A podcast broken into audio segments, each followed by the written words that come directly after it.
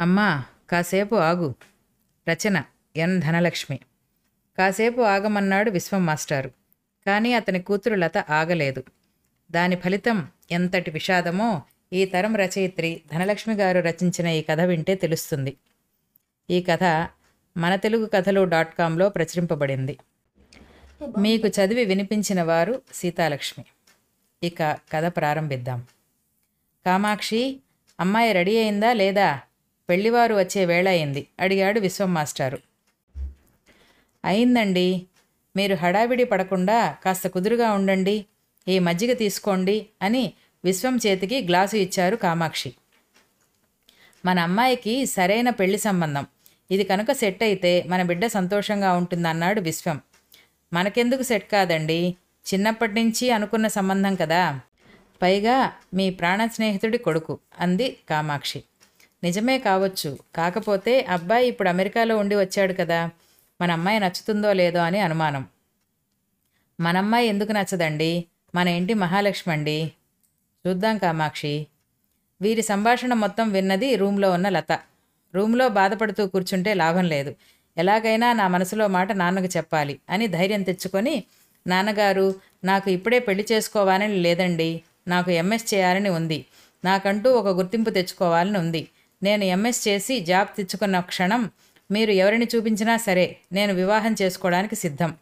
దయచేసి నన్ను అర్థం చేసుకోండి నాన్న అని తన మనసులోని మాటను ధైర్యంగా చెప్పింది.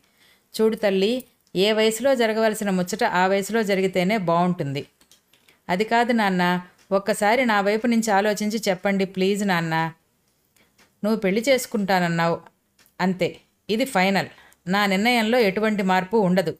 అని గట్టిగా మాట్లాడటంతో లత సైలెంట్ అయింది. పెళ్ళివాళ్ళు రావడం వాళ్ళకి లత నచ్చడం పెళ్ళి తేదీని ఫిక్స్ చేయడం అన్నీ చకచకా జరిగిపోయాయి. రెండు రోజుల తర్వాత లతని కలవడానికి తన ఫ్రెండ్ సుమ వచ్చింది. కంగ్రాచులేషన్స్ లత. ఢిల్లీ యూనివర్సిటీలో నీ సీట్ కన్ఫర్మ్ అయింది. నీ కళ నెరవేరబోతోంది. ఏమైంది లత? నేను గుడ్ న్యూస్ చెప్పినా ఎందుకు నువ్వు డల్గా ఉన్నావు? అంది సుమ. తనకి ఫిక్స్ చేసిన పెళ్ళి గురించి తనకి వాళ్ళ నాన్నకి మధ్య జరిగిన సంభాషణ గురించి కూడా చెప్పింది లత. చూడు లత ఇది నీ జీవితం. పెళ్ళి చేసుకుంటే ఫ్యామిలీ ఉమెన్గా ఉండిపోవాలి. నీకంటూ ఏ గుర్తింపు అనేది ఉండదు. నీ లైఫ్ నీ చేతిలో ఉంది ఇక నీ ఇష్టం అని చెప్పి వెళ్ళిపోయింది సుమ. లత ఆలోచనలో పడింది. సుమ చెప్పింది నిజం.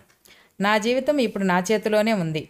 పెళ్ళిదేముంది ఇప్పుడు కాకపోతే ఎప్పుడైనా చేసుకోవచ్చు. వెళ్ళిపోవడానికి ప్లాన్ చేసుకుంది. తనకు సంబంధించిన వస్తువులను ఇంటికి వెనక వైపు నుంచి సుమ ద్వారా ఇచ్చి పంపించింది. అమ్మా నేను బ్యూటీ పార్లర్కి వెళ్ళి వస్తానంది తల్లితో. అమ్మా లత కాసేపు ఆగు. ఈ కార్డు తీసుకొని నీకు కావలసినవేవైనా కొనుక్కో అని తన ఏటీఎం కార్డు ఇచ్చారు విశ్వం. ఆ మాట వినగానే తన నాన్న ప్రేమను చూసి కళ్ళల్లో నీళ్ళు తిరిగాయి లతకి. నీతో విషయం చెప్పాలమ్మా అన్నారు విశ్వం. అమ్మో నేను ఇంకొంచెం సేపు ఇక్కడే ఉంటే నాన్న ప్రేమను చూసి నా నిర్ణయం మార్చేసుకుంటాను అని మనసులో అనుకుని నాన్న నేను అర్జెంటుగా పార్లర్కి వెళ్ళాలి. ఫ్రెండ్స్ వెయిట్ చేస్తున్నారంది. అయితే త్వరగా ఇంటికి రామ్మా నీకు ఒక మాట చెప్పాలి అన్నారు విశ్వం. సరే నాన్న అంటూ బయటకు వెళ్ళింది లత. అలా వెళ్ళిన లత నేరుగా ఢిల్లీకి వెళ్ళింది. హాస్టల్లో చేరిపోయింది. సుమ ఏమో పై చదువులకు లండన్ వెళ్ళిపోయింది. ఇంటికి ఫోన్ చేయాలంటే తనకి ధైర్యం సరిపోలేదు. తన బంధువులకు ఎవరికీ ఫోన్ చేసినా తనని తిడతారని ఫోన్ చేయడం మానేసింది. తన డైలీ లైఫ్లో బిజీగా మారిపోయింది. కొద్ది రోజులు అయిన తర్వాత ఇంటికి ఫోన్ చేసింది. రింగ్ అవుతుంది తప్ప ఎవరూ తీయడం లేదు. అలా చాలాసార్లు చేసింది. కొద్ది రోజులు అయిన తర్వాత ఫోన్ స్విచ్ ఆఫ్ అని ఆన్సర్ వచ్చింది. నేను గోల్డ్ మెడల్ తీసుకుని ఇంటికి వెళ్తే నాన్నకు నా మీద కోపం ఉండదు అని ఆలోచించి బాగా చదివి ఫస్ట్ ఇయర్ యూనివర్సిటీ ఫస్ట్ వచ్చింది. తను అనుకున్నట్లు గోల్డ్ మెడల్ తీసుకుంది. తన పేరు పత్రికల్లో పడింది. ఎంతో సంతోషంగా గర్వంగా ఇంటికి వెళ్ళింది. డోర్ బెల్ కొట్టడానికి లత చేతులు వణుకుతున్నాయి. డోర్ బెల్ కొట్టగానే ఎదురుగా ఉన్న వాళ్ళ మామయ్యను చూసి షాక్ అయింది. భయపడుతూనే మామయ్య నాన్న ఎక్కడ ఉన్నారు? అని అడిగింది.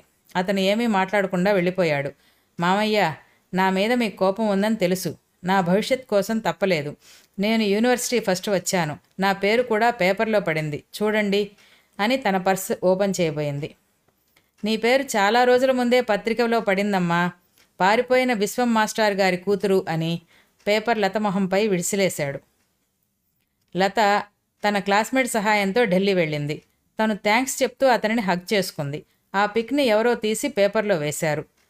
లత ఏడుస్తూ మామయ్య ఇదంతా అబద్ధం. అతను నా ఫ్రెండ్. నాన్న ఎక్కడున్నాడు చెప్పండి. ఇదంతా నాన్నకి చెప్పాలి. నాన్న నాన్న అని లత పిలుస్తుంటే వాళ్ళ మామయ్య మీ నాన్నగారు కావాలి కదా. ఇలారా అంటూ ఒక రూమ్లోకి తీసుకెళ్ళాడు. అక్కడ వాళ్ళ నాన్నగారి ఫోటోకి దండ వేసి ఉంది. మీ నాన్న చనిపోయారు. తనకి క్యాన్సర్. తను చనిపోతున్నారని తెలిసి నీకు మంచి భవిష్యత్తు ఇవ్వాలని భావించి నీకు పెళ్ళి చేయాలని నిర్ణయించారు. తను బతికి ఉండగానే నీ పెళ్ళి చూడాలని భావించారు. కానీ నువ్వు నీ స్వార్థం కోసం పెళ్ళి కొద్ది రోజులు ఉంది అనగా వెళ్ళిపోయావు. ఎవరో మీరు గిట్టని వాళ్ళు పేపర్లో నీ ఫోటోని వేసి మీ నాన్న పరువును తీశారు. పెళ్ళివారు ఇరుగు పొరుగు వారు అన్న మాటల వల్ల మీ నాన్నగారు గుండె నొప్పితో త్వరగానే చనిపోయారు. దీనికి కారణం నువ్వే అన్నాడు మామయ్య. లత కింద పడి క్షమించు నాన్న అని గట్టిగా గుండెలు పగిలేలా ఏడ్చింది. కొద్దిసేపు ఆగి అమ్మ ఎక్కడ మామయ్య అని అడిగింది. ఇక్కడ అని వాళ్ళ అమ్మ వచ్చి లతను కొట్టింది. ఆ రోజు మీ నాన్నగారు త్వరగా రమ్మన్నారు కదా ఎందుకో తెలుసా? పెళ్ళివారితో మాట్లాడాను. పెళ్ళైన తర్వాత నువ్వు చదువుకోవడానికి ఏ ప్రాబ్లం లేదు అని నీకు చెప్పడానికి. నువ్వు మీ నాన్న ప్రేమను అర్థం చేసుకోలేదు. చిన్నప్పటి నుంచి నువ్వు అడిగిన ప్రతి కోరికను తీర్చిన మీ నాన్న ఒక్క చదువు కోరిక మట్టుకు ఎందుకు వద్దన్నాడు అని అర్థం చేసుకోలేదు. అపార్థం చేసుకొని నీ పాటికి నువ్వు నిర్ణయం తీసుకొని వెళ్ళిపోయావు. ఆ రోజు కాసేపు ఆగి ఉంటే ఇంత అనర్థం జరిగి ఉండేది కాదు కదా అంటూ ఆవిడ ఏడ్చారు. లత వాళ్ళ నాన్న ఫోటోని బాధగా చూస్తూ మెడలో ఉన్న గోల్డ్ మెడల్ని ఫోటో వద్ద ఉంచి దీని ఖరీదు మీ ప్రాణం నాన్న అని గుండె పగిలేలా ఏడ్చింది. సమాప్తం. మరిన్ని మంచి కథల కోసం మన తెలుగు కథలు డాట్ కామ్ను విజిట్ చేయండి. Thank you.